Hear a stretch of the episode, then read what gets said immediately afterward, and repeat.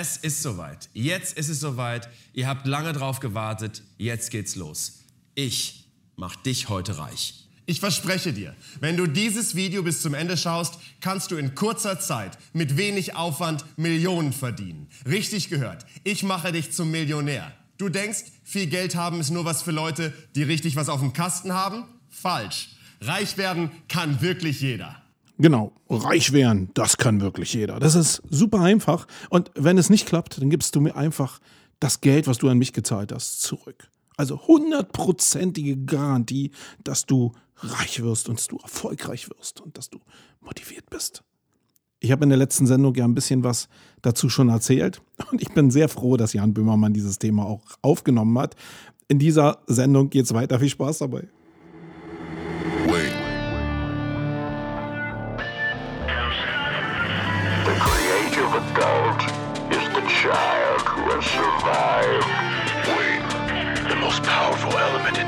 Is the truth. The best way to predict the future is to create it. In our factory, we make lipstick. In our advertising, we sell hope.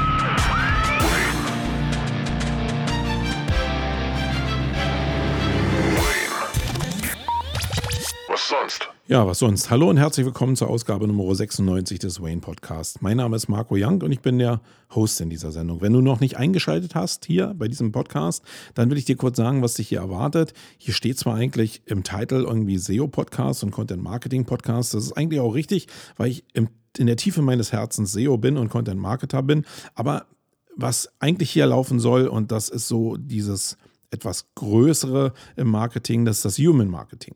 Denn ich bin überzeugt davon, egal was ich für ein Fachidiot in SEO oder in Content Marketing bin oder in anderen Marketingfeldern, wir haben tausend Möglichkeiten da draußen zurzeit. Und die Möglichkeiten sind nicht das Problem, sondern die menschliche Komponente ist das Problem. Wir haben einfach viel zu wenig Menschen, die Erfahrung darin haben, mit diesen ganzen Möglichkeiten umzugehen. Und deswegen ist das grobe Thema hier eigentlich in diesem Podcast Human Marketing. Ja, dem habe ich mich so verschrien. Und in dieser Ausgabe wird es auch, und da will ich dich vorwarnen, wenn du selbst ein SEO-Nerd bist oder jetzt eingeschaltet hast, weil du denkst, dass in dieser Ausgabe auch sehr viel ähm, SEO-Know-how dabei ist, da muss ich dich gleich enttäuschen. In dieser Ausgabe ist nur ganz minimaler Anteil von SEO oder von Content Marketing drin, obwohl Content Marketing ist alles. Aber SEO ist diesmal wirklich wenig drin. Es, gibt, es geht sehr stark nochmal um eine Reflexion ähm, von dem letzten Podcast, der Ausgabe 95 im Housekeeping und noch ein paar andere Themen. Also wir beginnen immer mit dem Housekeeping, dann gehen wir über in Blog-Themen. Da sind ein paar Bereiche mit bei, die zwar SEO tangieren, aber die nicht so richtig SEO-lastig sind. Und im Hauptthema will ich mit euch besprechen oder euch einen kleinen Recap geben zu den Online-Marketing-Rockstars und zu den Pod zur Podcast-Helden-Konferenz die ich in den letzten zwei Wochen besucht habe. Das wird dich heute hier erwarten. Das wird so roundabout eine Stunde gehen. Wenn du also jetzt hier nur auf dem Weg zur Arbeit bist, wirst du es vielleicht in 20 Minuten, also was so der Regelarbeitsweg ist, vielleicht nicht ganz schaffen. Dann musst du das vielleicht in zwei Teilen hören. Wenn du auf dem Laufband bist, musst du einfach ein bisschen länger rennen. Wenn du Fahrrad fährst, musst du ein bisschen länger Fahrrad fahren, um diese ganze Stunde zu hören, wenn dich das Thema überhaupt interessiert. Aber wir beginnen, wie ich schon angedroht habe, mit dem Housekeeping.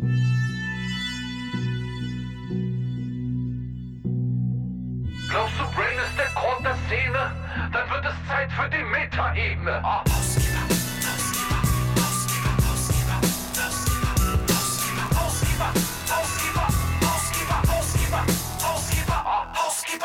So, Housekeeping. Ähm, ich habe ja schon angedroht, dass ich auf die Ausgabe oder ähm, ja, zu der Ausgabe Nummer 95 noch was sagen will. Das war die letzte Ausgabe und da ging es um SUR.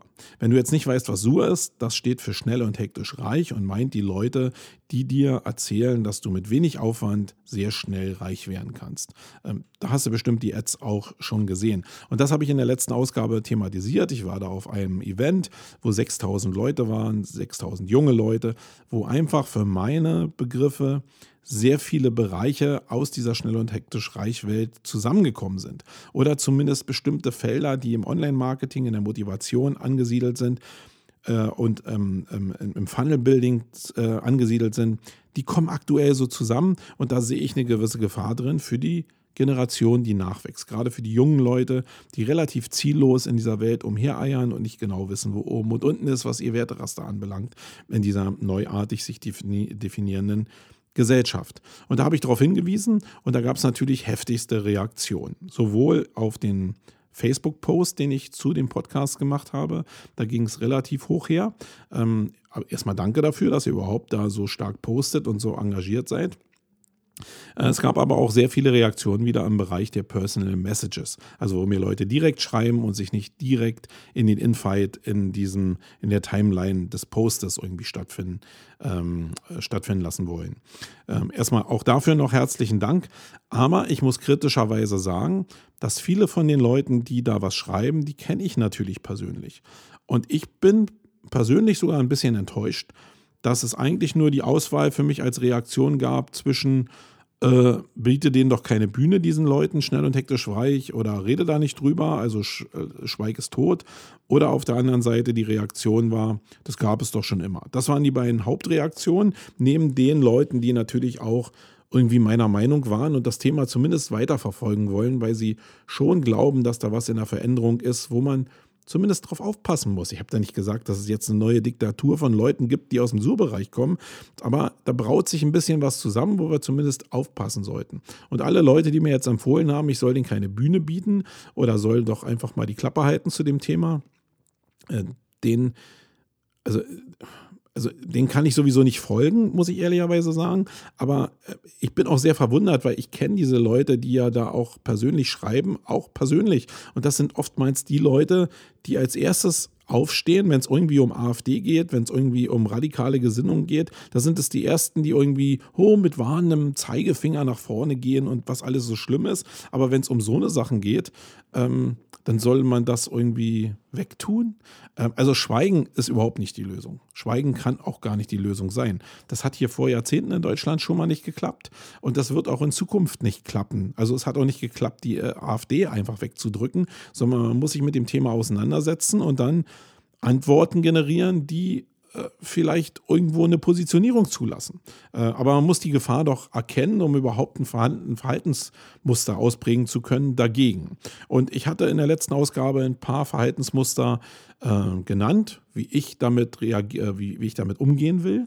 Und das hat den Leuten ja nun noch weniger gefallen. Also meine Antwort war zum Beispiel, dass man Populismus mit Populismus reagieren muss äh, oder auf Populismus mit Populismus reagieren muss, weil wenn Populismus grundsätzlich funktioniert, und das zeigt mir ja der gute Trump, dass es funktioniert und das zeigen mir auch viele andere Bewegungen, ähm, dann ist es doch, wenn ich mich einfach zurückziehe und gar nichts sage, nicht der richtige Weg, um die Menschen zu erreichen, sondern dann muss ich doch vielleicht dieselben Mittel benutzen, um dann aber eine andere Botschaft zu signalisieren.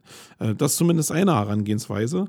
Und ich hätte mir jetzt gewünscht, dass neben dem Wegducken und neben dem, äh, das gab es doch schon immer, vielleicht noch ein paar andere sinnvolle, intelligente Verhaltensweisen an den Tag gekommen wären, um gerade unsere Jugend und die heranwachsende Generation der Leute, die so zwischen 16 und 35 sind, um die einfach vor dem zu schützen, was da vielleicht passiert. Oder sich vielleicht auch damit auseinanderzusetzen und zu sagen, hey, ich kann die nicht schützen, weil das, was gerade gesellschaftlich passiert, das ist die Revolution und da musst du deinen Weg drin finden, weil die ist nicht mehr aufzuhalten. Ähm, auf dem Level hätte ich ganz gerne diskutiert. Ähm, die Diskussion auch von, äh, das gab es schon immer, das zeigt mir eigentlich, dass die Leute, die es gesagt haben, das Thema überhaupt gar nicht verstanden haben. Weil ich bin 50 Jahre alt und ich habe eine Menge auch in meinem Leben gemacht. Ich war selbst auch im Strukturvertrieb drin in jungen Jahren. Ich weiß also, was Vertrieb ist.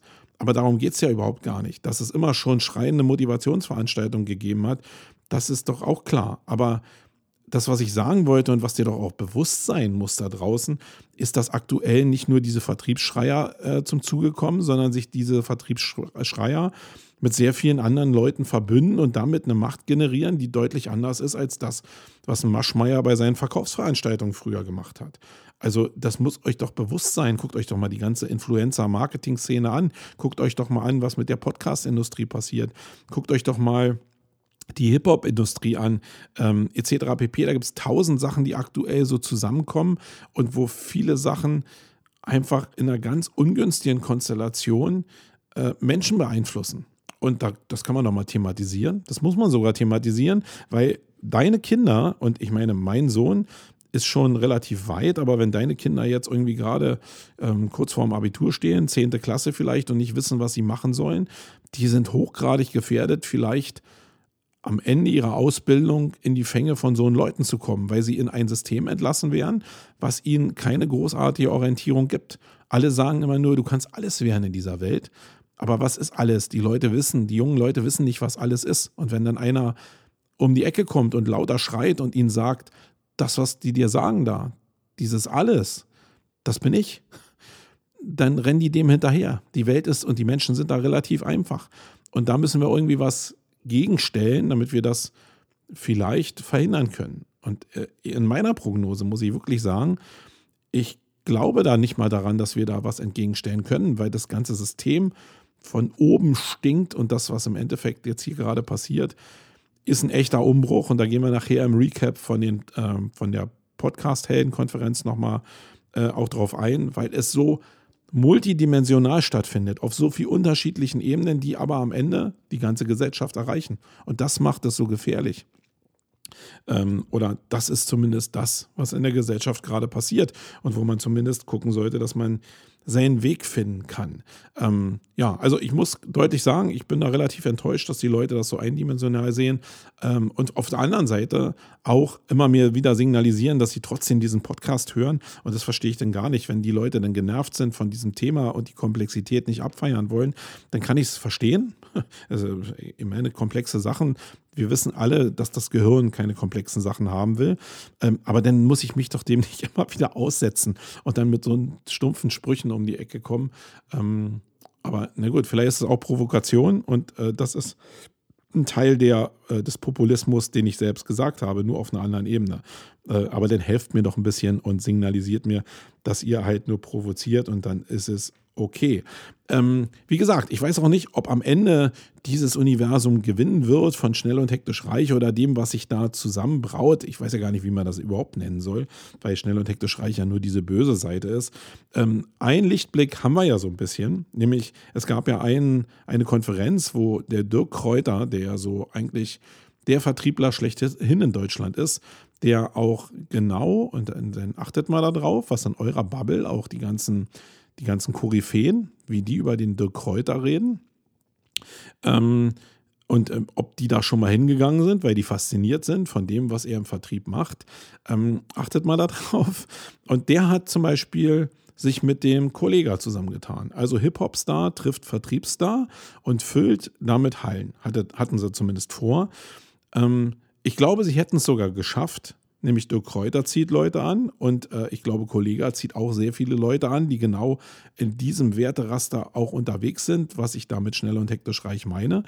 Und jetzt haben die in der Produktion, und äh, der Kollege hat ja ein Video auf YouTube dazu gemacht, was ihr mit ein bisschen Recherche da sicherlich da draußen nochmal finden könnt, könntet, ähm, die haben halt einen kleinen Vertriebsfehler gemacht und das war, glaube ich, alles, was zum Scheitern verurteilt hat. Nämlich, sie sind zu Anfang mit den teuren VIP-Tickets rausgegangen und dann wurde ihnen gleich nachgesagt, dass sie jetzt so richtig Cash machen wollen und jetzt ein Ticket für zweieinhalbtausend Euro verkaufen wollen.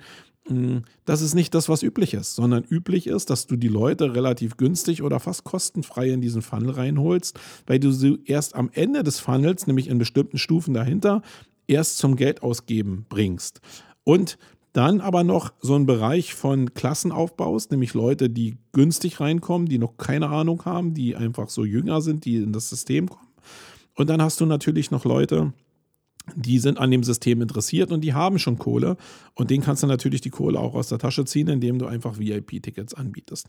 Und die Reihenfolge war, glaube ich, das, was jetzt diesen Shitstorm ausgelöst hat. Und dieser Shit Shitstorm hat dazu geführt, dass ähm, dieses Event ähm, ja nicht mehr stattfindet und abgesagt wurde. Und das ist vielleicht ein Lichtblick, weil das eben zeigt, dass da nicht alles nur Selbstläufer sind und die sich vielleicht auch in bestimmten Sachen einfach verstricken und nicht so perfekt sind, wie der ein oder andere Funnel da draußen gebaut wird.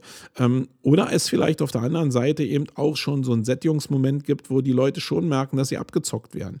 Und wenn das so ist, dann bin ich doch der Letzte, der sagt, ey, das ist nicht super. Ich glaube nur, dass es viele Leute da draußen gibt, die den Unterschied noch nicht machen können, weil sie dieses, dieses Wertesystem gar nicht haben, sondern nur den Wert dieses Reichtums haben oder der Unabhängigkeit war, äh, haben. Das ist ja noch nicht mal das viele Geld und der, äh, der Reichtum, sondern ich glaube, in erster Linie ist es eine Orientierung und ist es eine Unabhängigkeit und das ist das Arbeiten für sich selbst und nicht für das System. Das ist das, was die Leute, glaube ich, aktuell dahin treibt.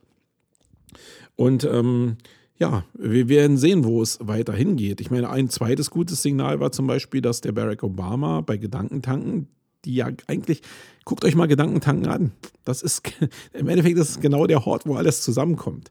Ähm, dass aber so ein Format wie Gedankentanken, die auch Zehntausende von Menschen in Hallen zusammenbringen und damit echt Kohle machen und andere Leute wirklich Reichweite geben, dass die, als die Barack Obama geholt haben im Rahmen seiner Buchpromotion-Tour, dass die, die zugesagten, glaube ich, 14.000 Leute, die, also was heißt glaube ich, also ich glaube, dass dem Barack Obama natürlich gesagt wurde, hey, die Halle ist voll. Also da sagen sie eine bestimmte Anzahl an Teilnehmern zu, jetzt nehme ich die Zahl mal einfach raus. Und diese Zahl ähm, ist anscheinend nicht erfüllt worden, zumindest nach dem, was ich gehört habe, ähm, sind ungefähr 2000 äh, Tickets verkauft worden zu relativ günstigen Preisen. Ein paar VIP-Tickets sind auch für höhere Preise weggegangen. Und dann sind ungefähr, die ist nur eine Zahl, die ich gehört habe, 12.000 Tickets einfach für lau rausgegeben worden oder ganze Schulklassen sind auch angekarrt worden, um diese 12.000, äh, diese 14.000 oder die, diesen Füllungsgrad, der zugesagt wurde, in dieser, ich glaube, Lanxess Arena überhaupt zu erreichen. Und das sind Bereiche, wo natürlich auch die Veranstalter erkennen, okay, bis hierhin geht so eine Möglichkeit, über einen Speaker Leute anzulocken, äh, aber auch nicht weiter. Und komischerweise äh, sehe ich jetzt, in meiner Bubble sehe ich sehr viele Anzeigen aus dieser Welt, weil ich ja da ein bisschen recherchiere. Und komischerweise äh, machen die jetzt Werbeanzeigen, wo es heißt Back to the Roots, jetzt wieder mehr Rednernächte. Ich glaube, das war so ein Indiz dafür, dass die sich so ein bisschen gerade an dem Obama-Ding auch die Finger verbrannt haben, weil das auch nicht ganz preiswert war. Also man geht so davon aus, dass der Obama so 350.000 Dollar kostet, plus Flüge, plus Begleitchor, ähm, was der bestimmt immer mitnimmt. Jetzt war es vielleicht eine Promotion-Tour, da war vielleicht ein bisschen billiger, aber der Druck, der dahinter steht, der ist schon immens. Und ich hatte so das Gefühl, dass die Veranstalter ähm, das auch nicht mehr, dass die auch nicht mehr so ein Bock darauf haben. Ja, das sind zwei positive Signale. Wie gesagt, ich glaube ja, dass die meisten von euch diese Welt da draußen gar nicht mitbekommen.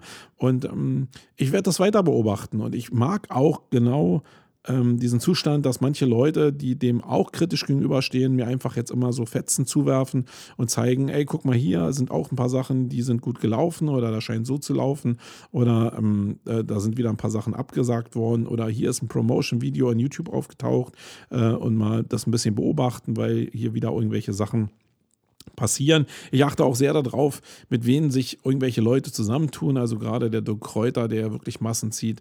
Ähm, mit wem der sich zusammentut, um jetzt noch größere Reichweite zu generieren. Ähm, weil daraus äh, wird sich dann ergeben, äh, wie mächtig dieses Konstrukt wird, was dann da ähm, entsteht. Und ich glaube, der nächste Schritt, und der hat ja schon angefangen, also erstmal die Hip-Hop-Industrie ist riesengroß und der nächste Schritt ist, äh, sicherlich sind die Influencer, die eine mega Reichweite da draußen haben und ein riesen, riesen Move, der ähm, ja sowieso stattfindet, den erzähle ich nachher nochmal. Dann das Thema Kleidung. Ich habe da auch im Zuge dieser Sur-Diskussion dieses Thema Kleidung angesprochen, habe natürlich da auch ein bisschen provoziert dass es äh, vielleicht irgendwie, äh, dass die Welt sich verändert hat und es jetzt nicht mehr so ist, dass du Menschen einfach an ihrem Anzug erkennst, dass die reich sind, sondern eigentlich äh, überhaupt gar keine Orientierung mehr hast in Richtung, ist das jetzt jemand, ähm, der jetzt reich ist oder der äh, hierarch, in der Hierarchie gesellschaftlich in einer bestimmten Ebene steht. Und jetzt sagen natürlich alle, okay, wir müssen alle gleich machen und ist doch toll, wenn alle gleich aussehen. Und das ist eine Sache, da glaube ich nicht dran. Ich glaube, dass Menschen grundsätzlich Herdentiere sind und Herdentiere immer in einem Rudel laufen. Da gibt es Leute, die sind Leader und da gibt es Leute, die sind halt einfach, die laufen hinterher. Und genauso sind wir auch. Und ähm, alles, was ich da draußen sehe, ist, dass die Leute eben händeringend nach Orientierung suchen, die ihnen das System aktuell nicht mehr gibt. Und eine fehlende Orientierung ist zum Beispiel dieses Klassendenken über Kleidung. Das ist eine Sache, wo wir alles gleich machen können in einer Welt, die aber so nicht funktioniert. Menschen funktionieren mit oben und unten und nicht mit wir sind alle gleich. Das funktioniert halt einfach nicht. Und es muss ein paar Statussymbole geben, die signalisieren, die einfach signalisieren, ey, ich stehe jetzt auf der Ebene oder ich stehe auf der Seite. Das ist so, als wenn ein Krieg ausbricht und keiner mehr eine Uniform trägt und alle irgendwie neutral gekleidet sind. Ja, wer ist mein Feind? ähm, aber faktisch gehen irgendwie Systeme gegeneinander. Ähm, jetzt könnten die einen oder anderen sagen, ja, okay, wenn du den Feind nicht mehr siehst, dann lass doch das mit dem Krieg sein. Vielleicht ist das eine Erkenntnis, die dann auch zieht. Ähm, ja, vielleicht ist es so. Aber ich glaube persönlich daran, dass dieses Oben- und Unten-Denken halt schon irgendwie noch wichtig ist. Dazu ist nicht ein Anzug nötig, sondern dazu ist eine gewisse Empathie nötig oder auch die Kommunikation von dieser, von der Ebene, in der ich stehe. Wenn ich halt auf einen äh, auf einen ähm, Barcamp gehe zum Beispiel und oder auf eine Konferenz gehe und irgendwie erzähle, dass ich insolvent bin und dass meine Firma an die Wand gefahren ist und dass ich in der Depression hänge ähm, und nichts anderes dagegen setzen kann, dann dann erzähle ich ja nicht, dass ich erfolgreich bin, sondern dann rede ich mich faktisch in der Hierarchie ganz nach unten. Und das verkennen manche. Wenn du aber Interviews machst, wo du sagst, hey, du hast ein mega erfolgreiches Unternehmen und das kann auch ein Familienunternehmen sein, was relativ erfolgreich ist, also wirklich die kleinste Familie, dass ich äh, einfach zufrieden bin mit meiner Familie, ein gutes Einkommen habe und äh, ein sauberes Leben führe, dann hast du ein gewisses Standing. Und dann gibt es natürlich diese Outstanding-Typen, die eben ähm, erfolgreiche Unternehmen haben und die dann irgendwie doch immer zum Vorbild werden oder eben sich Leute an dem Kapital orientieren. Also alles ist Orientierung. Und auf das, was ich da eingegangen bin, also man kann jetzt mit dem Anzug das gut oder schlecht finden. Ich finde es eigentlich ganz gut, weil ich bin überhaupt kein Anzugträger. Ich mag das eigentlich, dass diese Hierarchien auch ein bisschen abgebaut werden und man Leute auch unterschätzen kann. Aber worauf ich eigentlich eingehen wollte, ist, dass diese Leute bei diesen Schnell- und Hektisch-Reich-Konferenzen das oftmals super, super junge Leute sind, wo du den ansiehst, dass die sich in ihren Anzug gelackt reingelegt haben und die das nicht verkörpern, was dieser Anzug eigentlich darstellen soll. Und diese Diskrepanz, die ist offensichtlich, wenn du diese Leute siehst. Ich glaube, dass, wenn ich das einfach so sachlich thematisiere, dann hat, baut ja jeder sein Bild im Kopf zusammen, wie er jetzt diesen Unterschied zwischen urbaner Kleidung meinetwegen und einem Anzug irgendwie darstellt. Und äh, natürlich ist es überhaupt nicht schlimm, einen Anzug zu tragen. Aber die Leute, die ich da meine, die genau aus diesem Universum kommen. Ähm, das könnten genauso gut so schnieke Finanzvertreter sein, wo du denkst, okay, der ja hat jetzt irgendwie den Knall noch nicht gehört und der hat eine Sozialkompetenz von einem Zwölfjährigen, hat aber irgendwie einen Anzug an, der irgendwie auf Maß geschneidert ist und die Haare noch gegelt, wo du denkst, ey, hier passen irgendwelche Sachen nicht zusammen. Und genau dieses subjektive Empfinden, was glaube ich alle von euch da draußen haben, die ein bisschen ähm, Lebensalter auf dem Buckel haben, den meine ich eigentlich damit. Und das ist eine Sache, geht doch einfach mal auf die Konferenzen. Geht doch mal zu so schnell und hektisch reich Events und guckt euch die Leute mal an. Dann habt ihr vielleicht auch ein Gefühl dafür, was ich meine. Und äh, das ist mir relativ wichtig. Ja, das wollte ich nochmal Revue passieren lassen. Ähm, ich will da auch gar nicht weiter darauf eingehen, zumindest erst wieder darauf eingehen, wenn wir in den Hauptthemen sind. sonst will ich euch noch einen kleinen Wasserstandsbericht zur Marketing Underground geben. Wir haben da in der letzten Woche den Aaron Troschke gewinnen können als Speaker für die Konferenz. Äh, Aaron Troschke ist ein YouTuber, falls euch das nicht sagt, der äh, über eine Million Abonnenten hat, der mit einem ja, sehr provozierenden Format bei einer jungen Zielgruppe erfolgreich geworden ist, der aber dadurch, dass er so ein bisschen Klamauk macht, extremst unterschätzt wird. Also das ist ein Typ, der Unternehmer ist, der ähm, mit Reach Hero äh, wirklich ein Unternehmen hat, was im Influencer-Marketing ziemlich weit vorne mitspielt. Das ist jemand, der TV-Moderation macht, der sowieso mal gelernt hat bei Axel Springer ähm, und der jetzt einen riesen YouTube-Kanal hat. Also wirklich einer, der intellektuell mit Sicherheit unterschätzt wird. Und der wird ein bisschen was machen auf der Konferenz. Und wir haben auch auf der Expo-Bühne äh, jemand gewinnen können, nämlich den Simon Mader, der auch wirklich so ein, also so ein, so ein Experte für PPC-Marketing ist. Also einer, der wirklich auch mit, Tick, mit Tipps und Tricks um die Ecke kommen kann und der ähm, wirklich auf einem sehr, sehr hohen Level euch auf dem äh, Online-Stage ähm, der Expo auch äh, Informationen geben wird. Und da sind wir sehr froh drüber. Wir bauen aktuell natürlich noch weiter an den Timeline, holen Speaker ran und werden gerade die Expo-Timeline jetzt auch bestücken. Ähm, da wird es jetzt auch ziemlich schnell gehen, weil wir wollen natürlich auch Tickets verkaufen, noch mehr Tickets verkaufen, läuft ja schon ganz gut, aber wir wollen es natürlich noch schneller verkaufen, damit wir auch für das Event, äh, Event Sicherheit kriegen. Und äh, dazu müsst ihr natürlich wissen, ähm, was euch da überhaupt erwartet. Ähm, und dazu müssen wir die Speaker in die Timeline schreiben, das ist ganz klar. Und das ist auch das, was äh, von euch reflektiert wird. Dafür auch nochmal herzlichen Dank, dass ihr uns so viel Feedback gibt, gerade mir auch Feedback gibt, ähm, was euch noch fehlt, um die Entscheidung zu treffen, ähm, jetzt wirklich zur Marketing Underground zu kommen. Äh, viele von euch wissen darum, viele von euch sind auch angefixt, aber ihnen fehlt noch so der letzte, ja, der letzte äh, Move und der liegt halt sehr stark im Programm und wie sich alles zusammensetzt. Und das müssen wir jetzt halt vorantreiben. Äh, damit ihr Sicherheit bekommt und dann auch entsprechend Tickets ordern könnt. Ja, also vielen herzlichen Dank. Wenn ihr da noch Feedback habt, wie ihr es empfindet und das noch nicht reflektiert habt, dann immer gerne äh, zu mir. So, kommen wir zu den Blog-Themen und da sind wir dann relativ schnell durch, weil wir haben noch einen riesen Themenblock äh, im Hauptthema, wo wir ein Recap machen zu den Online-Marketing-Rockstars und ein Recap machen, äh, auch in Richtung schnell und hektisch Reichwelt äh, von, den, äh, von der Podcast-Helden-Konferenz in ähm, Düsseldorf.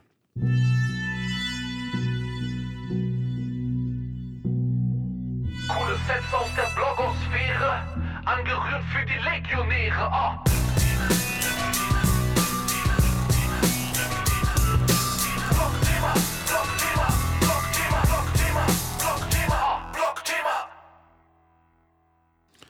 So, herzlich willkommen bei den Blog-Themen.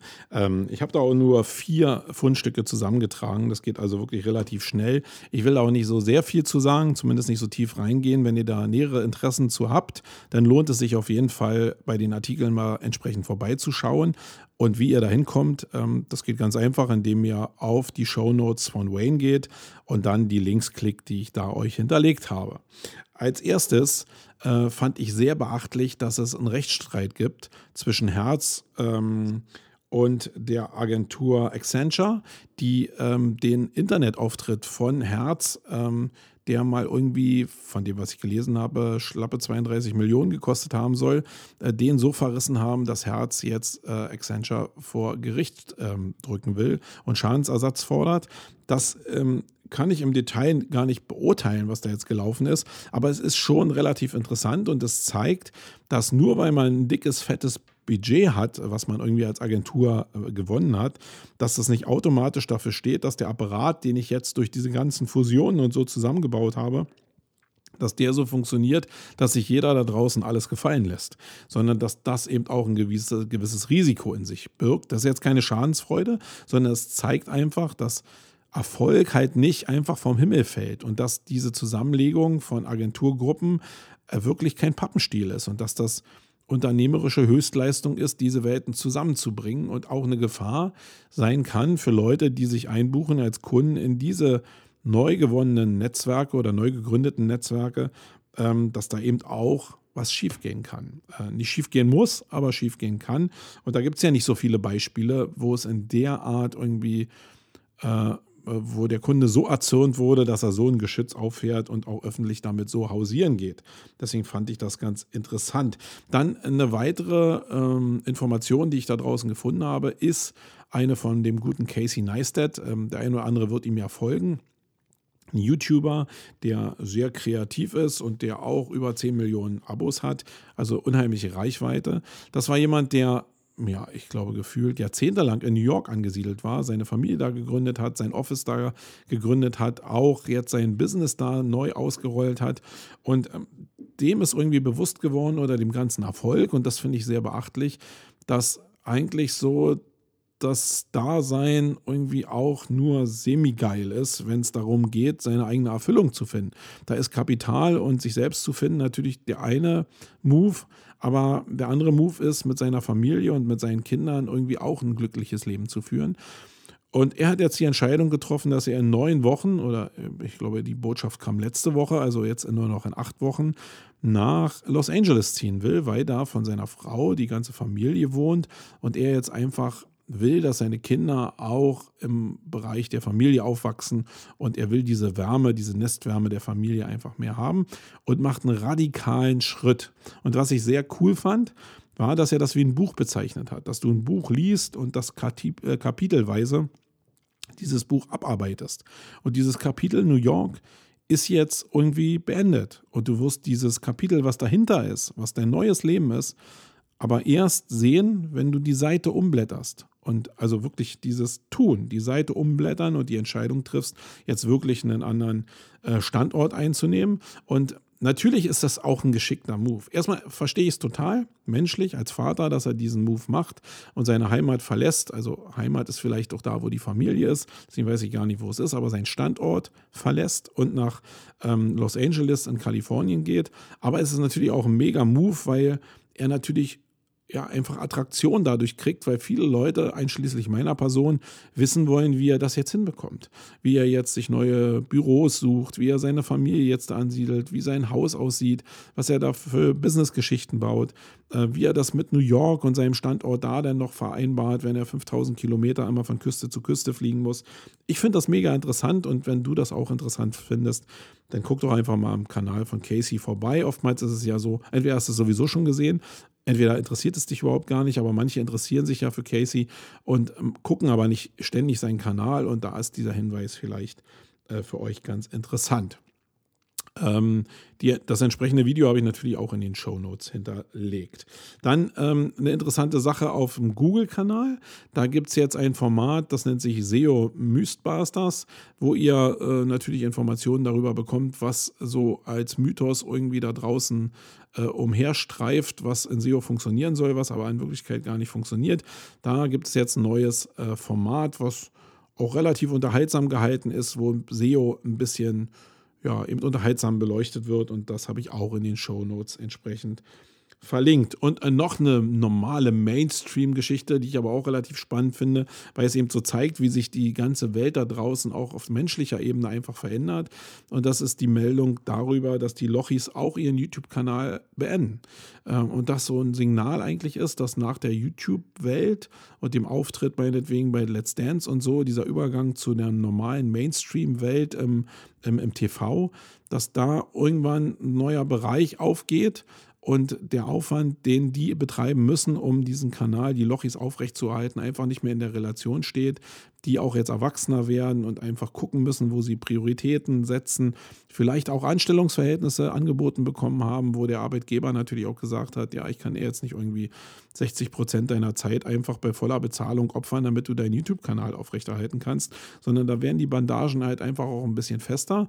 Und ich finde es, also ich mochte jetzt die Lochis nie persönlich, muss ich sagen. Ich fand die immer relativ schrecklich, zumindest in dem Format, ob die jetzt nett sind oder nicht, weiß ich nicht, aber das Format fand ich relativ schrecklich. Aber alleine die Erkenntnis, dass die jetzt auch älter geworden sind über die Jahre und jetzt so einen Move machen und so ein Schlachtschiff eben auch aufgeben in irgendeiner Form, den finde ich schon wirklich relativ beachtlich. So, das waren auch einfach die Themen. Wie gesagt, die Links gibt es in den Show Notes. Und jetzt kommen wir zum Hauptthema. Zum ha zu den Hauptthemen. Zwei sind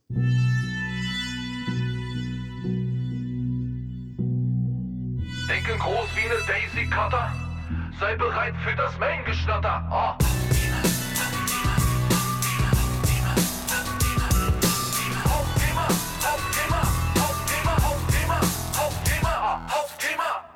So, dann kommen wir zum Hauptthema und da habe ich mich schon die ganze Zeit drauf gefreut, weil ich bin ja selbst Veranstalter und wenn ich über eine andere Veranstaltung reden kann, dann ist es vielleicht für euch nicht sonderlich attraktiv, wenn ihr nicht selbst Veranstalter seid. Das mag schon durchaus sein, aber ich finde es halt sehr cool, weil ich erstmal die Veranstaltung Revue passieren lassen kann ähm, und auch so ein bisschen natürlich euch reflektieren kann, wie der Markt der Konferenzen da draußen sich verhält und ob es sich lohnen kann, zu diesen Konferenzen überhaupt zu gehen, gerade wenn ihr noch nie da wart. Aber auch wenn ihr einfach mit Konferenzen oder mit Offline, Offline, äh, Online, Offline-Verbindungen ein bisschen was zu tun habt, dann ist vielleicht die eine oder andere Information hier bei diesem Recap für die Online-Marketing-Rockstars, äh, da ist da vielleicht was mit bei. Ähm, nicht alles, was ich jetzt hier erzählen werde, wird Teil auch der Shownote sein, die ich diesmal relativ umfangreich geschrieben habe. Das heißt, es kann schon sein, dass es Sachen gibt, die jetzt nicht deckungsgleich sind. Es lohnt sich also, vielleicht nochmal in den Shownotes wirklich vorbeizugucken und sich ein paar Bilder anzugucken von den Rockstars oder eben auch noch ein paar andere Details zu lesen, die ich jetzt hier vergessen habe im Podcast, die ich aber, als ich die Shownotes geschrieben habe, da irgendwie noch zu Papier, zum digitalen Papier gebracht habe. So, also was sind die Online-Marketing-Rockstars, wenn du die überhaupt gar nicht kennst? Das ist ein Event, was innerhalb, glaube ich, von acht Jahren von 200 Leuten auf jetzt 52.000 Leute äh, aufgebaut äh, worden ist. Ich hätte fast aufgebläht gesagt, aber ich glaube, das trifft es überhaupt gar nicht, weil ich habe mir eins vorgenommen in diesem Recap, ähm, dass ich überhaupt äh, nichts hochgradig Kritisches sagen will zu diesem Event, weil es gibt gar nichts zu sagen dazu, was hochgradig kritisch ist. Es gibt ein paar Sachen zu beleuchten, die vielleicht auf der Kippe stehen. Aber das ist nur eine Veranstaltersicht und vielleicht eine Sicht dann drauf, wie sich der Markt in Richtung Konferenzbereich entwickeln wird und wo vielleicht eine Gefahr äh, liegen könnte. Und ähm, vielleicht ist es für die Leute der Online-Marketing-Rockstars ganz interessant, was ein anderer Veranstalter dazu denkt. Das würde aber voraussetzen, dass die hier zuhören. Äh, wenn das der Fall sein sollte, dann ähm, fühlt euch herzlich gegrüßt. und es ist wirklich nicht böse gemeint. Alles, was ich hier sage, ist wirklich Kritik auf höchstem Level und nicht mal eine Kritik, sondern eigentlich nur eine Sache, wo ich vielleicht selbst ermahnen will, dazu ein bisschen vorsichtig zu sein, weil ich schon daran glaube, dass wir in Deutschland gut daran tun, so einen richtig großen internationalen Player auch im Konferenzgeschäft zu haben. Ähm, und wenn Philipp der ist, ähm, der das machen kann, dann bin ich da total auf seiner Seite, egal ob ich selbst auch Veranstalter bin oder nicht, selbst wenn ich im selben Themenbereich unterwegs bin da, die Größenordnung, die er da baut, die ist schon wirklich phänomenal. Okay, es ist ein Event mit jetzt 52.000 Leuten, findet statt in zwei Tagen in Hannover mit sehr vielen Side-Events auch. Und äh, es besteht daraus mittlerweile aus fünf Hallen, nämlich einmal einer Expo-Halle, wo kleinere Stände drin sind und wo auch ein Stage diesmal mit verbaut wurde. Also es gibt drei Hauptbühnen, nämlich einmal die Konferenzbühne, ähm, also für den zweiten Tag eine Konferenzbühne in einem großen Saal mit 7000 Räumen, äh, Leuten. Und dann gibt es zwei Nebenbühnen, nämlich einmal die Bühne Deep Dive und einmal, ja, wo globale Themen äh, behandelt werden. Und ähm, dann gibt es wie gesagt, die eine Halle, wo kleinere Stände sind, dann gibt es eine große Halle, wo eine große Messe aufgebaut ist und dann gibt es einen Masterclass-Bereich, der aus drei Hallen besteht oder Bestand hat diesmal, wo eben Leute äh, ja, äh, wie kleine Unterrichtsstunden bekommen können, Masterclasses zu bestimmten Themen. Äh, da gehe ich aber gleich nochmal darauf ein. Ähm, das, was da geboten wird, ist natürlich eigentlich ein Unterhaltungsformat. Mit, aber muss man schon sagen, einer gehörigen, ähm, gehörigen Maß an Tiefe. Aber getragen wird dieses ganze Event von, äh, ja, wie es halt heißt, Rockstars und Mainstream-Stars, die eben wirklich die oberen 1% der Unterhaltung eigentlich sind.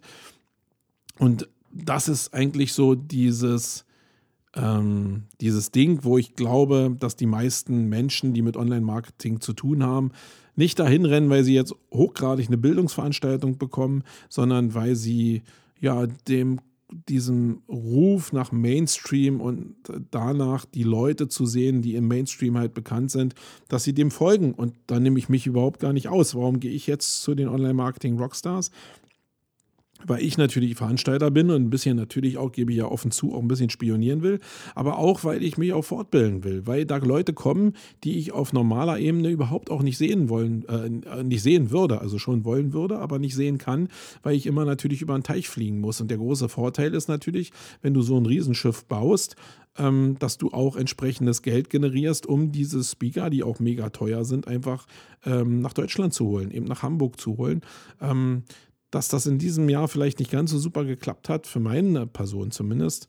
Äh, das werde ich nachher nochmal kurz sagen, aber in den vergangenen Jahren war es immer so, dass Leute wie Gary Vaynerchuk oder Casey Neistat oder irgendwelche anderen fantastischen Menschen da auf der Bühne standen, die wirklich, ja, äh, die mal zu sehen einfach schon das wert war, 500 Euro für so ein Ticket auszugeben. Und deswegen ist es äh, grundsätzlich super. Also, ähm, und man muss auch sagen, ähm, ich bin natürlich selbst ein Verfechter äh, von Kommunikationsevents. Und ähm, ich glaube, wenn du wirklich lernen willst, dann kommst du an Kommunikationsevents nicht vorbei. Ähm, und die Sollbruchstelle für Kommunikationsevents, die würde ich jetzt mal einschätzen, die liegt bei maximal 1000 Teilnehmern. Ähm, dann ist es eigentlich auch schon vorbei. Und alles, was da drüber ist, ist eigentlich nur noch Unterhaltung, weil die direkte Kommunikation nicht mehr stattfindet und Bildung eigentlich schon gar nicht, weil das natürlich äh, ja, andere Formate sind. Du musst einfach immer davon ausgehen, dass du ab einer gewissen Größenordnung einfach auch teurer sein musst und auch maximal Geld generieren musst, damit du dir diese ganzen Sachen wie Messerhallen oder auch Ausrüstung, Bühnenbau und Speaker auch wirklich leisten kannst. Das kostet nämlich alles ein Heidengeld. Das, was der Philipp da zusammenholt, das ist halt mega, mega teuer. Ich würde jetzt mal einfach schätzen, dass er irgendwie einen Betrag zwischen 10 und 30 Millionen Euro äh, an Umsatz da durchpresst durch dieses Event. Und das ist schon eine Hausnummer im europäischen Vergleich, was dir aber eben auch ermöglicht, den Leuten ein wirklich ein maximales Programm zu bieten, was aber natürlich auch das Problem in sich birgt, dass du immer wieder einen draufsetzen musst. Und äh, das ein Draufsetzen auf dem, was schon ganz oben ist, das ist natürlich mega schwierig. Und da möchte ich auch ehrlich gesagt überhaupt gar nicht mit ihm tauschen. Ähm, es gibt, also ich würde jetzt mal von zwei Seiten aus beleuchten. Wenn du Anfänger bist im Bereich Online-Marketing und jetzt Online-Marketing Rockstars das erste Mal gesehen hast, ist das jetzt ein Event, wo du hingehen solltest, wo du wirklich was lernst? Jein, würde ich sagen. Also ich glaube, dass wenn du nur ein geringes Budget hast, du besser beraten bist, dass du dir ein 1 zu 1 Coaching holst oder dich in irgendeinem Workshop einmietest, wo du Know-how in direkter Kommunikation bekommst. Ich glaube, das bringt dich deutlich weiter, als wenn du zu den Rockstars gehst. Wenn du aber ein bisschen mehr Budget hast und hast jetzt die Möglichkeit, zu diesen kommunikativen Workshop-Events zu gehen und zusätzlich zu diesem Unterhaltungsformat zu gehen, dann kriegst du da noch ein paar Learnings, aber kriegst vor allen Dingen Inspiration und auch Motivation. Weil das ist das, was so ein großes Ding halt wirklich auch bei mir immer wieder auslöst, dass ich da rauskomme und denke, ich habe Bock, jetzt richtig wieder mich an den Schreibtisch zu setzen und zu arbeiten. Und diese Kombination ist, glaube ich, ganz cool. Und ich glaube auch die guten Online-Marketer, die zumindest schon äh, finanziell ein bisschen sich was leisten können im, ähm, in, in, in der persönlichen Ausgabe, die werden immer beides kombinieren. Die werden Workshop-Formate, die werden Kommunikationsformate, Lernformate und Unterhaltungsformate miteinander kombinieren, um das Maximum für sich rauszuholen. Und das kostet natürlich dann eine ganze Stange Geld, ja, aber Fortbildung war noch nie so hundertprozentig kostenfrei zu haben. Deswegen, ja, wenn du klein anfängst, ein kleines Budget hast, dann würde ich dir empfehlen, geh erstmal zu anderen Veranstaltungen und damit will ich die Rockstars überhaupt nicht kleiner machen, sondern am Ende glaube ich, ist die Königsklasse eben, dass du beides beackern kannst. Aber wenn du anfängst, würde ich halt wirklich starten mit diesen Kommunikations-Events. Wenn du aus der Distanz dir die ganze Sache anguckst und im Online-Marketing schon relativ gefestigt bist und einfach immer nur sagst, hey, da sind mir zu viele Menschen und das ist mir zu viel Mainstream, ähm, da will ich überhaupt gar nicht hin, dann kann ich dir nur sagen, ja, die Entscheidung musst du selbst treffen, aber ich glaube, dass diese Events eben wirklich was auslösen und du eine Inspiration bekommst und eine Horizonterweiterung, die du woanders halt nicht bekommst. Und deswegen glaube ich, beschneiden sich Leute, die sich das leisten könnten, immer selbst. Aber na klar, jede konsequente Entscheidung unterstütze ich auch immer, weil ich glaube, Minimalismus im Leben auch immer auch ein Bereich ist, der der sehr, sehr wichtig ist. Und dazu muss man vielleicht auch seine Ziele ein bisschen runter reduzieren. Also ich will da überhaupt gar nichts positiv oder negativ festlegen. Kommen wir mal zu dem Technischen. Ähm, wie gesagt, drei Hallen, äh, nee, sieben Hallen waren es, ähm, drei große Bereiche. Ähm, und was neu war, war eigentlich so die Registrierung. Also zwei große Sachen waren neu, nämlich äh, ein basierendes war neu, nämlich dass du ein Chip bekommen hast. Also du hast nicht nur so ein Armband bekommen, sondern an dem Armband klebte halt so ein kleiner RFID-Chip. Und mit diesem Chip konntest du mit einem Guthaben von 500 Euro auf dem ganzen Event faktisch in dem Zeitpunkt erstmal kostenfrei äh, alles bezahlen, was es so an Food und Getränken da, da gab. Und da gab es eine ganze Menge. Ähm, das hat in einem Jahr, ich glaube vor zwei Jahren, mal überhaupt nicht geklappt. Da mussten sie die Leute einfach so reinlassen, weil dieses Chip-System nicht geklappt hat. Ähm, und da war ich als Veranstalter natürlich sehr also wirklich angetan darüber, dass sich so ein Case mal aufgetan hat, weil sich einfach mal zeigt, was da für ein Risiko auch drin steckt, wenn du auf einem System sitzt, was halt so anfällig ist und du nachher die Entscheidung treffen musst, alle Leute, nämlich alle 40.000 Menschen reinzulassen und den Kost und Logis, äh, nicht Logis, aber Kost, äh, Essen und Trinken freizugeben. Äh, und das hat wirklich bei 40.000 Menschen äh, ist das schon ähm, eine Menge Kapital, was dir da flöten geht. Und du dann faktisch mit dem Gewinn vielleicht von einem so einem Event einfach das liegen lässt, weil du diese Entscheidung treffen musst. Das ist schon echt, äh, das war schon ein echtes Lehrstück. In diesem Jahr muss ich sagen, habe ich natürlich geguckt, ob das super funktioniert und es hat super funktioniert. Ich habe auch keinen gehört, der gesagt hat, da gab es irgendwie so Probleme. Das ist also so, dass du die mit diesem Chip bezahlst, wie du es vielleicht auch aus, aus Schwimmbädern oder so manchmal schon kennst, und dann eine Rechnung zugestellt bekommst und dann hinterher auf Rechnung überweisen kannst. Also die Risikosumme für alle 52.000 Menschen, die da waren, bei 500 Euro liegt so bei roundabout 25 Millionen Euro. Ähm, ich finde immer das faszinierend, dass es dann Anbieter gibt, die dieses Risiko abfangen. Natürlich in der Kalkulation, wo sie vielleicht davon ausgehen, dass ein Prozent davon vielleicht Hülsen sind und äh, nur der Bereich versichert werden muss. Also das finde ich cool, was im Bereich Payment da alles so möglich ist und das fand ich echt toll, wo ich natürlich äh, eigentlich neben dem Payment-Faktor noch mehr drauf geguckt habe. Mit diesem Chip bist du faktisch auch in die Hallen reingekommen. Das heißt, du musstest den Chip an, an einen Automaten halten und der hat dir dann Drehkreuz freigegeben. Und das war am Haupteingang und das war bei den Masterclasses der Eingang zu den gebuchten Sessions. Und dann gab es nochmal äh, für die Konferenzhalle einen Einlass wo du eben auch nur, wenn du das Hauptticket, das All-Inklusiv-Ticket hattest, in die Halle gekommen bist.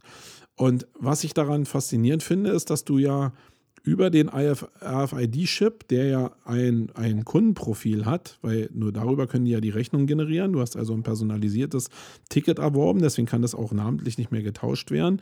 Und über diese, diese äh, RFID-Kennung, äh, wo dein Datensatz, dein persönlicher drin ist, du eigentlich ein Bewegungsprofil über die Hallen machen könntest.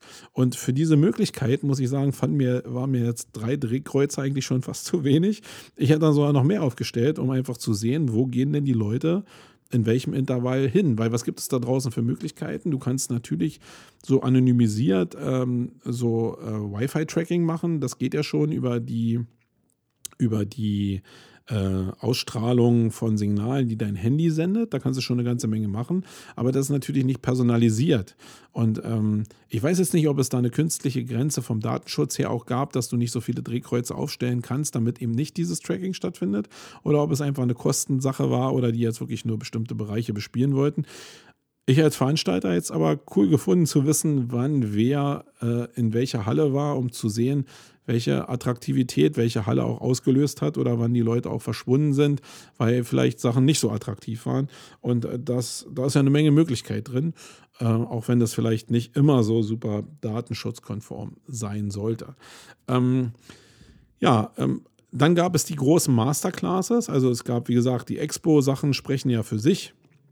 Da kann man sich informieren, kann äh, irgendwie Touchpoints holen, Inspirationen sich holen, was man vielleicht in seinem Unternehmen marketingtechnisch noch machen kann. Das ist super. Das ist auch eine Gegenbewegung zu dem, was Demexco und Cebet sowieso, äh, Ruhe in Frieden, äh, äh Cebet zumindest, ähm, äh, da gemacht haben, nämlich äh, diesen, diesen sterilen Aufbau von, von Messe, sondern der Philipp hat es schon seit Jahren verstanden, eben nicht diese Sterilität da reinzubringen, wobei es im letzten Jahr ein bisschen cooler war und in diesem Jahr jetzt ein bisschen Tick steriler wurde. Aber insgesamt ist es noch immer noch sehr, sehr organisch und eben Rockstar-like. Ähm, und ähm, da hat man eben die Möglichkeit, sehr viele Inspirationen sich zu holen in den großen und in den kleinen Hallen. Aber neben diesen Hallen gab es eben auch noch die Masterclasses. Und wenn ich das richtig gelesen habe, als Zahl waren es über 200 Masterclasses, die äh, ge gegeben wurden. Und jetzt kommen wir mal neben dem bei aller Klasse und bei allem äh, Gigantismus, der da herrscht und bei aller Zustimmung und bei allem Lob, was ich habe, kommen wir jetzt zu dem Bereich, der vielleicht ein bisschen wackelig ist für das Event, was zumindest mich immer in den Bereich bringt, wo ich mir schon ein paar Fragezeichen stelle, was mit solchen Events und nicht nur mit den Online-Marketing-Rockstars, sondern äh, schon sehr viel früher mit sehr vielen anderen Events, die ich in Europa besucht habe, passieren wird. Nämlich, wenn es darum geht, so eine Events, ich sage es jetzt mal, maximal zu kapitalisieren. Und dazu muss man wissen, dass die Masterclasses alle verkauft wurden, wenn ich richtig informiert bin. Und ähm, das ist ein fünfstelliger Betrag, wo die Leute, wo Firmen halt die Möglichkeit bekommen, eine Masterclass zu machen zu einem bestimmten Thema, aber das halt einfach ein Vertriebsmodell ist.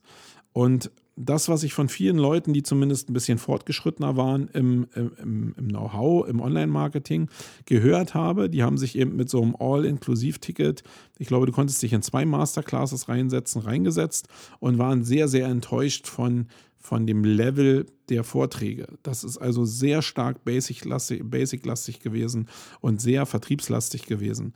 Und das ist eine Sache, die natürlich kritisch ist, weil du dadurch, dass du diese Masterclasses in der Masse halt verkaufst, halt nur Sales-Leute anlockst. Und dazu musst du, wenn du keine Ahnung davon hast, ein bisschen wissen, dass es in Firmen natürlich immer Bereiche gibt, die sich mit Marketing beschäftigen und Bereiche gibt, die sich mit Verkauf beschäftigen, also Sales-Abteilungen. Und die, die zu den Messen gehen und die, die zu den Verkaufsveranstaltungen gehen, das sind oftmals die Sales- ähm, Units der, der einzelnen Unternehmen. Und die ticken halt völlig anders. Die sind halt nicht die Fachleute in bestimmten Themen, aber die können halt verkaufen. Ähm, und das ist auch ihr einziges Ziel, weil wenn ich fünfstellig für so eine Masterclass ausgebe, dann kann doch mein Ziel auch nur sein, wenn ich mich da eingebucht habe, dass zumindest an Markenbildung, aber wenn nicht vielleicht auch in Leads wieder rauszukriegen. Vielleicht sogar auch in Sales nachher wieder rauszukriegen oder sogar im Maximum rauszukriegen. Das kann doch nur mein Ziel sein. Und ein Marketingmensch würde sich immer da vorne hinstellen und sagen, ähm, was er an, an Marketingwissen in seiner Firma gesammelt hat und würde das teilen wollen. Aber die Sales-Leute wollen halt nur Umsatz generieren.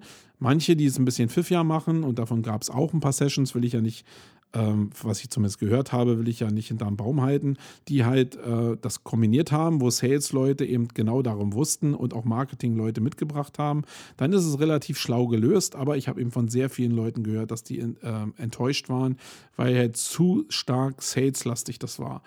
Und da kann eine Gefahr drin sein, muss aber nicht. Äh, da kann die Gefahr drin sein, dass die Leute eben enttäuscht sind und nicht mehr kommen, weil sie eben merken, dass sie, ja, für was sollen sie jetzt die 500 Euro ausgeben, wenn sie denn sowieso nur eine Vertriebsdarbietung da bekommen.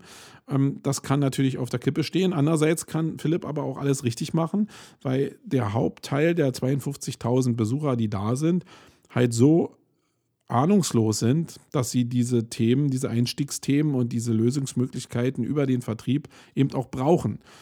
Da muss ich sagen, ich weiß es gar nicht so richtig. Diese Masterclasses waren alle relativ voll. Ich habe wenig gesehen, die die Räume gewechselt haben. Wenn ihr da mal einen optischen Eindruck haben wollt, dann guckt einfach mal in die Show Notes. Da habe ich ein paar Bilder dazu ja auch reingepackt. Das war super gebaut äh, mit Traversenkonstruktionen. Das fand ich sehr, sehr cool. Jemals auch mit, mit diesen Einlass-RFID-Slots, äh, wo die Drehkreuze waren. Ähm, ja, da waren auch ganze verkaufte äh, Masterclasses mit bei, also auch gebrandete Sachen, wo Google, glaube ich, in zwei Masterclasses auch wirklich ihre Produkte dargestellt hat. Und das wird auch natürlich relativ saleslastig gewesen sein. Also da bin ich nicht also ich würde jetzt da nicht hingehen. Ich fand auch von den Titles das jetzt äh, auf meinem Level jetzt nicht so prickelnd. Also ich habe da jetzt keine Masterclasses gefunden, die mich jetzt richtig angefixt hätten, wo ich unbedingt hätte reingewollt, sondern es war mehr so, äh, ja, also so ein Gucken und ich habe mich dann auch für was anderes entschieden, wo ich dann hingehe.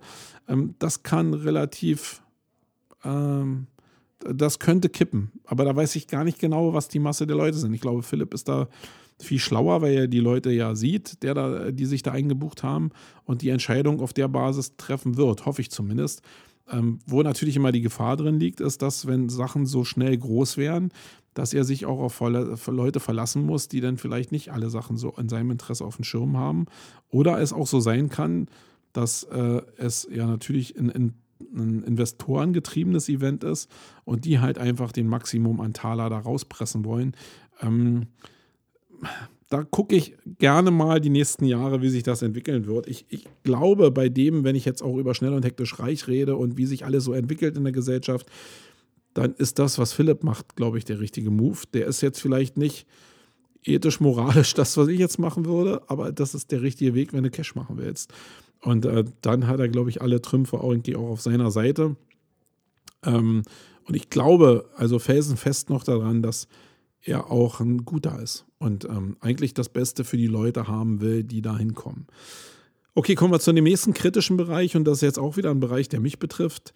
Es war immer in den letzten Jahren so, dass es eben einen offenen Bereich gab mit Tickets, die 49 Euro kosten, ähm, wo du die Expo dir angucken konntest. Und dann gab es einen Bereich der teuren Tickets, nämlich wo du für, glaube ich, 400 oder 500 Euro eben so ein All-Inklusiv-Ticket nehmen konntest und damit Zugang auch zu dem Konferenzformat hattest, also der großen Halle, wo in den letzten Jahren die Top-Speaker gesprochen haben. Jetzt ist es so, dass auch in den letzten Jahren es schon so war, dass es ja zwei, auch im Expo-Bereich, zwei Stages gab, die immer schon angeboten wurden, also auch für die 49 Euro oder sogar noch preiswerter beim Black Friday oder in Aktionen, du die Tickets sogar umsonst kriegen können. Und da ist es natürlich so, dass man erwartet, dass auf der großen Konferenzbühne immer natürlich mehr geboten wird, weil ich ja mehr für das Ticket bezahlt habe. In diesem Jahr war es aber erstmal so, dass ich von der Hauptbühne, neben dem, was Philipp selber gemacht hat, der Vortrag von ihm war wirklich ein Knaller, der war super. Aber alles, was danach kam, muss ich sagen, hat mich wirklich überhaupt gar nicht vom Hocker gehauen.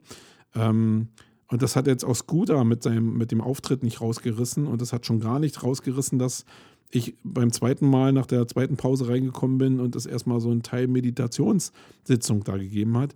Also ich muss sagen, da war ich sehr, sehr enttäuscht. Ich fand auch, da war überhaupt gar kein Bums drin, irgendwie gar kein, gar kein Leben.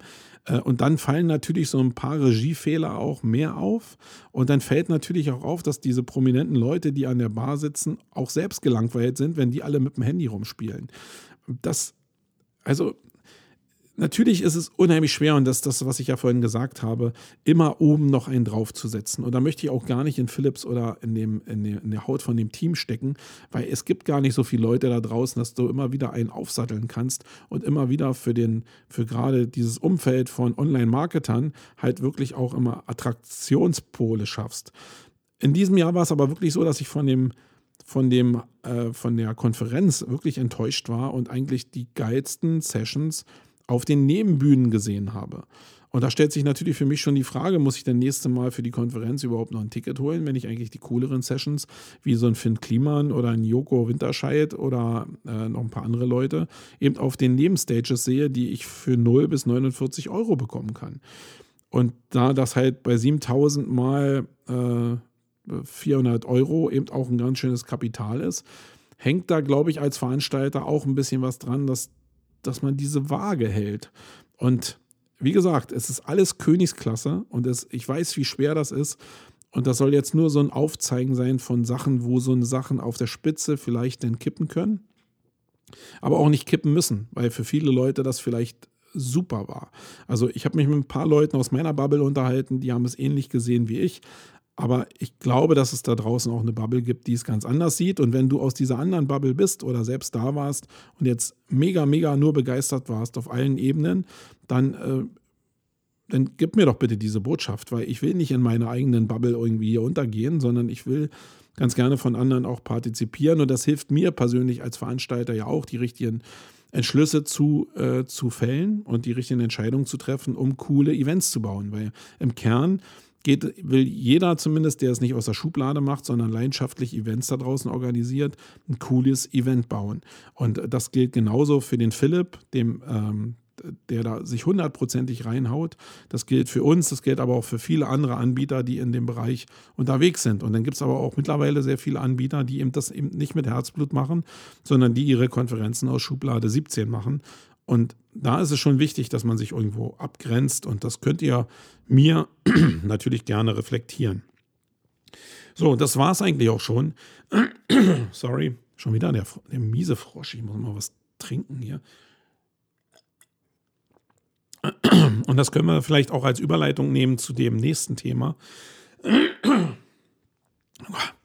Ich, ich, soll das drin lassen. Ihr habt selbst gesagt, ich soll so eine Sachen drin lassen. Versprecher und Lacher oder irgendwelche Sachen, wo man Frosch im Hals hat. Deswegen mache ich das jetzt einfach mal. Ähm, da müsst ihr jetzt durchgehen. Wie gesagt, reflektiert mir ein bisschen was von den Rockstars. Ich fand es eine mega Veranstaltung. Ich werde auf jeden Fall im nächsten Jahr wieder hingehen.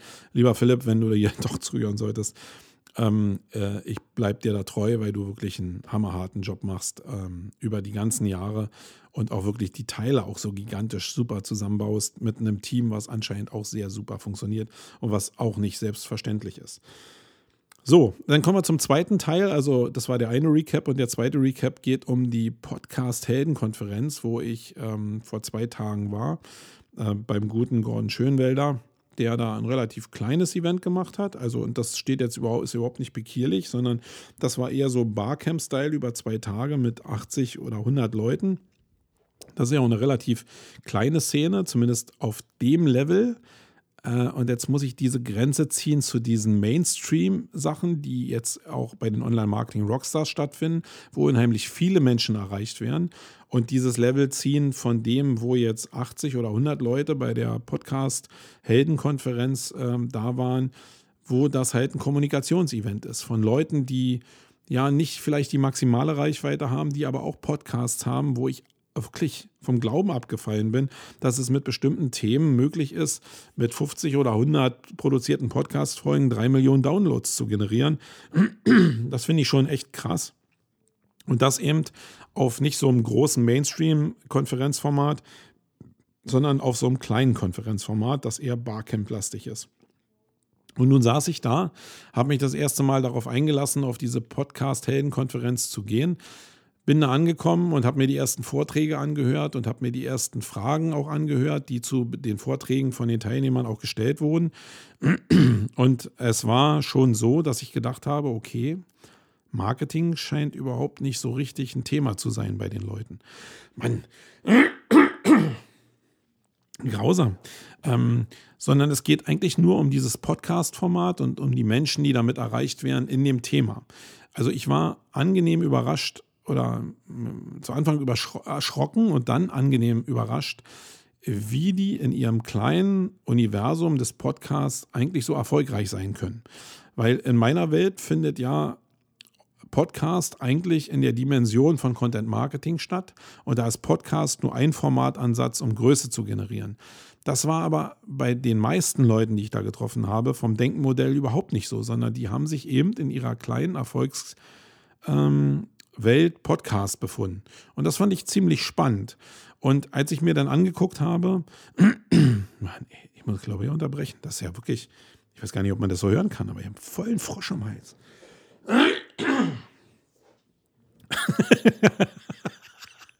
Hört sich an, als ob ich hier sterbe, glaube ich. Ähm, okay, also gehen wir mal weiter. Als ich dann ähm, mir das weiter angeguckt habe, musste ich feststellen, dass da also das habe ich auch schon vorher gesehen, aber manchmal bedarf es so Einzelsituationen, um, um festzustellen, warum denn bestimmte Podcast-Formate eigentlich so erfolgreich sind. Und da waren wirklich Formate mit bei, die mega erfolgreich waren. Und ich sage euch mal, was das für Themen waren. Das waren äh, Selbstorganisation, Arbeitsorganisation, Burnout-Prävention, glücklich werden im Leben, Meditation, ähm, Ernährung nach dem Burnout, ähm, Frauenthemen, klassische Wertethemen wie ähm, ich bin nicht, ich bin nicht gut genug für die Sachen, äh, bestimmte, also wirklich so, also sehr tiefenpsychologische Sachen, wo, und das habe ich in einer Session eben miterleben dürfen, also dankbarerweise miterleben dürfen, ist, dass eine äh, Podcasterin einen Podcast gestartet hat zum Thema Ernährung und äh, Verhalten bei Essstörungen in Verbindung auch mit Burnout-Problematiken, speziell für Frauen, ähm, von einer, die selbst mal einen Burnout hatte und eine, nee, nicht einen Burnout hatte, sondern eine, eine Essstörung hatte und jetzt ihre Erfahrung in ihrem Podcast faktisch weitergeben wollte. Und die selbst also die, die, die, kam aus dem Radio, muss man dazu sagen. Also sie war ausgebildete Journalistin, war im Radio auch ausgebildet worden, konnte also reden und hat jetzt durch einen Zufall, für sie durch einen Zufall, dieses Thema gematcht, weil sie selbst gedacht hat, okay, ich will ganz gerne anderen Menschen da draußen vielleicht meine Erfahrungen mitteilen, damit die bestimmte Fehler halt nicht machen oder Lösungsmöglichkeiten an die Hand bekommen, die sie vielleicht in der normalen Schulmedizin nicht bekommen. Und die ist relativ über Nacht sehr, sehr erfolgreich geworden und hat Downloadzahlen und Coaching-Möglichkeiten dadurch gehabt, dass sie ihr Beruf beim öffentlich-rechtlichen Rundfunk an Nagel gehangen hat und jetzt auch selbstständig ist. Und ich habe mir das mal, ja, so im ersten Moment habe ich es gar nicht so richtig gerafft.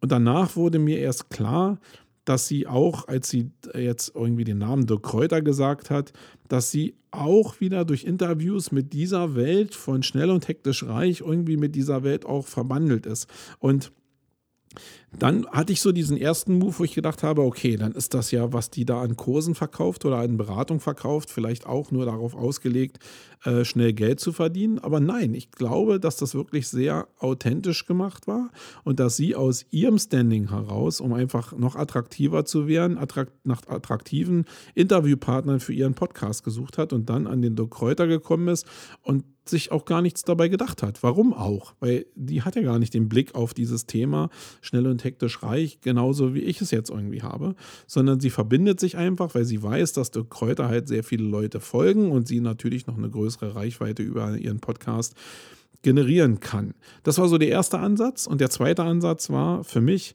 dass ich gedacht habe, okay, jetzt ist das, was da an Podcast-Welt entsteht und was wirklich extrem reichweitenstark ist und was ich, wenn ich mir iTunes angucke, auch genau das ist, was Mainstream im Podcasting ist. Und ich kenne das auch von dem, was wir hier an Accounts verwalten, von dem, was an Traffic-Zahlen auf diesen ganzen Seiten drauf ist, die so aus dem Bereich Selbstfindung kommen, Motivation kommen, Prävention, Burnout-Beratung etc. pp, Lebensphilosophie, glückliches Leben, glückliche Familie ähm, dass, dass da riesen Traffic-Zahlen drauf sind. Und dann schließt sich für mich der Kreis eigentlich erstmal so, dass ich gedacht habe, ja, da scheint die Gesellschaft wirklich ein riesiges, ein unheimlich riesiges Bedürfnis danach zu haben, ähm, diese ganzen Problematiken zu lösen, die die Digitalisierung und dieser ähm, Umbruch in der Gesellschaft jetzt mit sich bringt.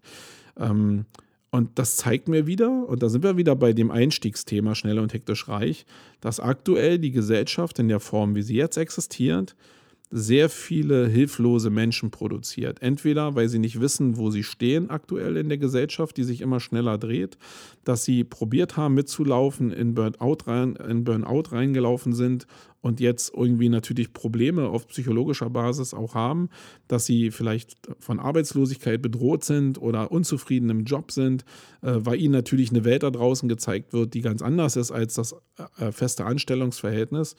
Und dass diese Leute mit ihrer Erfahrung jetzt immer weiter rausgehen und ihre Erfahrung probieren, mit anderen Leuten zu teilen.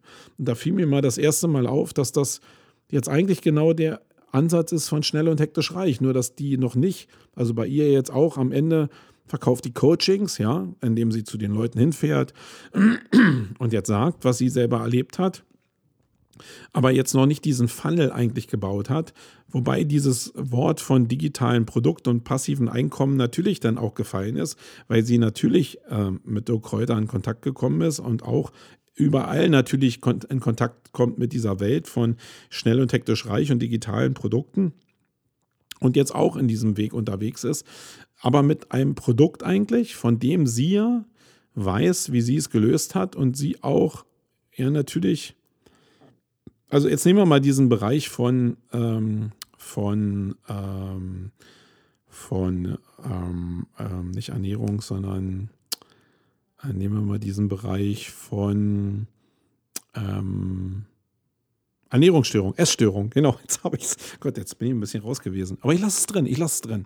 Äh, von Ernährung, von Essstörung. Und wenn sie da durchgegangen ist, hat sie natürlich einen Radius von von Erfahrungen, den sie ganz gerne teilen wollen würde. Und das ist ja auch erstmal nichts dran. Wenn sie aber natürlich drei Millionen Downloads generiert und damit Menschen erreicht in Masse, die da draußen von dem normalen äh, von dem normalen System der Psychologen nicht mehr erreicht wird anscheinend, weil die Psychologen, die da ausgebildet werden, anscheinend auch so weit weg von den Hauptthemen sind, weil sie es auch selbst nicht über, äh, durchlebt haben, vielleicht in Teilen auch, dann zeigt sich doch, dass das, an, dass das ganze System irgendwie hinkt. Also wenn jetzt Leute beraten können, was eigentlich da draußen nur Psychologen machen könnten und äh, könnten vom System her, weil das sind ja eigentlich, wenn du eine psychologische Störung hast, dann gehst du eigentlich zum Psychiater, um dann irgendwie über die Kasse abgerechnet zu bekommen, dass du diese meinetwegen Psychologie Psychologensitzungen bekommst. Wenn du aber ein bisschen Geld hast, und ich glaube, Geld gibt es da draußen ohne Ende bei den Leuten, dann gehst du halt nicht in das System rein, sondern gehst in das andere System, wo du Beratung gegen Bezahlung, gegen Bares bekommst von Leuten, die das selbst durchlebt haben.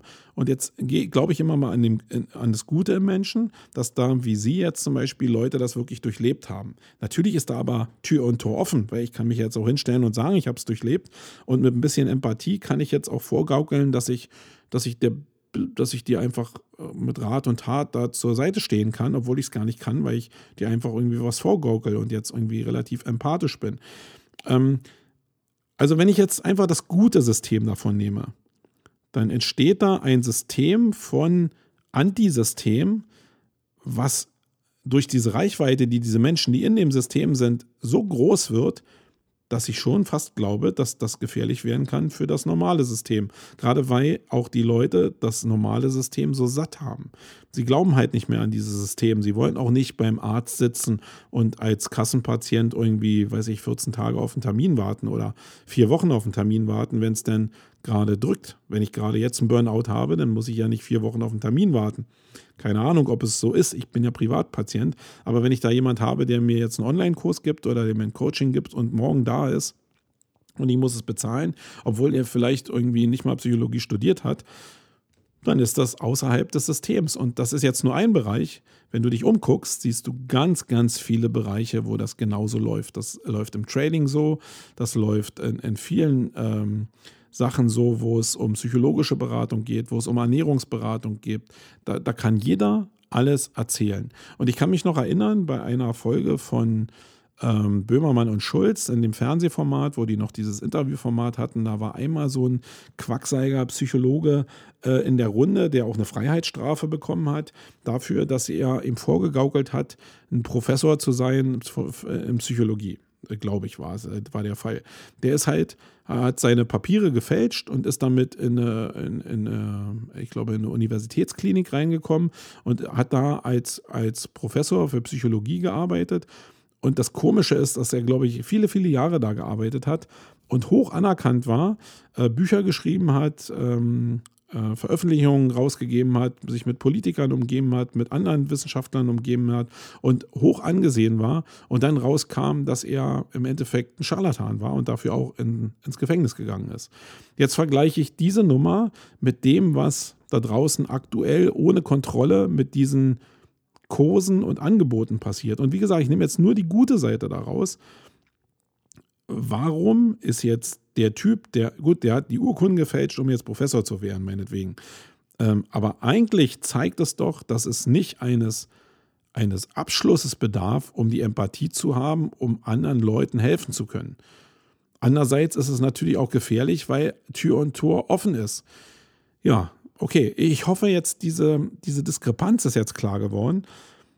Die Frage ist, was machen wir jetzt daraus? Das, was da entsteht, das ist zurzeit, ich wüsste gar nicht, wie man das regulieren soll. Du müsstest ja den ganzen Bereich von schnell und hektisch reich, und ich nenne es jetzt einfach mal so, regulieren, um diesen ganzen, diesen ganzen Gegenbereich im Endeffekt in den Griff zu bekommen. Das wird aber nicht passieren, weil es eine riesen Nachfrage nach diesem Bereich gibt und sehr viele Leute aus dem System eben auch rauskommen, denen geholfen wurde. Mehr geholfen wurde als die Leute, die durch dieses Psychologiesystem laufen und die am Ende genauso schlau sind, wie sie vorher sind oder einfach Pille 17 verschrieben bekommen haben, weil dieses Hauptsystem, dieses Standardsystem natürlich auch die ganzen Pharmakonzerne beinhaltet, die auch ein Interesse daran haben, dass die Leute in das normale System rübergesaugt werden.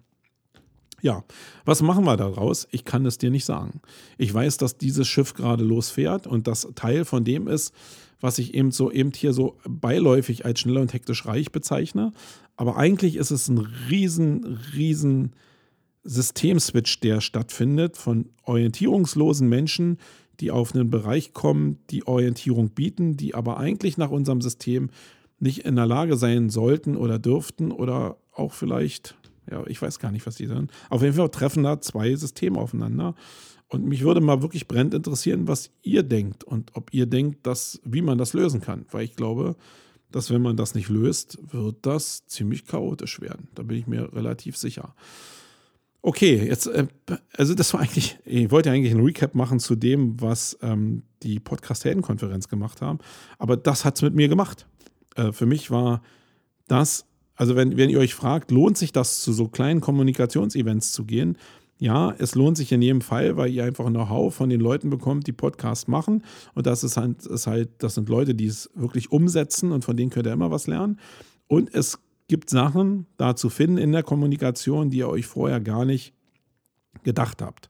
Und so war es bei mir eben in dem Bereich, dass ich diese Welt von Leuten, die da jetzt gerade aufpoppt, überhaupt noch nicht so richtig auf dem Schirm hatte und die zu Anfang ein bisschen belächelt hatte, weil die da sitzen und das alles so sehr frauenlastig ist und man denkt, die haben von Marketing gar keine Ahnung. Dabei haben die einen Teil der Lösung schon in der Hand, wo andere noch rumrätseln. Das ist ähnlich wie bei den YouTubern. Die haben einen Teil der Lösung ja auch schon in der Hand, wo andere eben noch rumrätseln, obwohl sie sich in dieser kleinen einen Zelle befinden. Ähm, deswegen kann ich euch nur wirklich, also vom tiefsten Herzen empfehlen, geht zu diesen kleinen Kommunikationsevents. Und da nehme ich die SEO Campix und die Contentix und die kleinen Formate, die wir am Müggelsee bauen, eindeutig mit rein, weil da entsteht Kommunikation und da entsteht was völlig anderes als auf diesen großen Festivals wie den Online-Marketing Rockstars. Deswegen herzlichen Glückwunsch, lieber Gordon, für das Event, was du da gebaut hast. Ich werde im nächsten Jahr in jedem Fall nochmal wiederkommen. Ich war jetzt ein bisschen verwundert darüber, dass so ein so ein, äh, so, ein, so ein Format jetzt eigentlich schon mit 300 Euro relativ hochpreisig war. Aber dadurch, dass 100 Leute da gesessen haben, ist das die Antwort. Die Wahrheit ist, dass Leute bereit sind, dafür Geld zu bezahlen und Gordon alles richtig gemacht hat. Und man muss es dann ja auch nicht Barcamp nehmen, nennen. Und ich meine, ich mache es ja mit meinen Events auch nicht anders. Ich meine, meine Events kosten auch mittlerweile bis zu 500 Euro und ähm, das ist auch an zwei Tagen vielleicht eine Nummer größer, aber das ist ja im Endeffekt egal. Der Ansatz ist genau derselbe. Es ist halt wertebasierend und da ist ein Wert genauso da wie bei anderen. Ja, also ich kann es euch nur empfehlen. Ich bin jetzt auch schon wieder bei einer Stunde 15, hatte gesagt, ich mache nur eine Stunde, aber ich bin jetzt irgendwie, ich wollte halt eine ganze Menge abladen an euch. Vielleicht war das jetzt eine Menge bla bla bla für euch und auch äh, werde ich auch nur Leute damit getroffen haben, die auch verstehen, wo ich überhaupt hin will. Ich verspreche euch, dass ich im nächsten, in der nächsten Ausgabe wieder mehr in Marketing-Themen und direkt in SEO reingehe. Aber mir war es jetzt für die letzten beiden Male einfach mal wichtig, ähm, dieses Thema dieser Welt da zu beackern. Und wo immer ich auch denke, dass da wieder Sachen rüberschwappen, lasse ich euch auch wieder daran teilhaben, weil ich glaube einfach, einfach einen guten Blick darauf zu haben. Und ihr werdet euch dabei erwischen. Da gebe ich euch einen Schein drauf, dass ihr euch in der nächsten Zeit immer mehr die Frage stellen werdet, äh, ja, stimmt, guck mal, da habe ich das wieder gesehen, was der Marco gesagt hat. Und wenn ihr da mehrere Felder zusammenbindet, dann ergibt sich für euch sicherlich auch irgendwann das große Bild. Ähm, vielleicht aber auch nicht und ihr seid vielleicht fein raus, weil ich nur eigentlich überfordert bin mit der ganzen Situation und ihr nicht. Die Welt kann ja manchmal so einfach sein. Okay, das war es in der Ausgabe 96. Ähm, ich bin raus, euer Marco. Bis dann. Tschüss. Wait.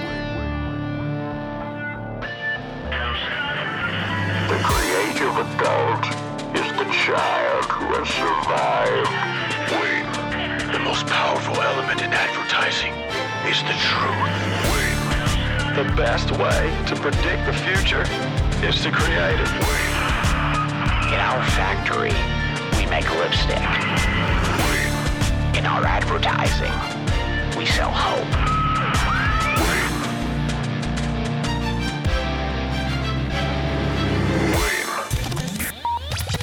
sonst?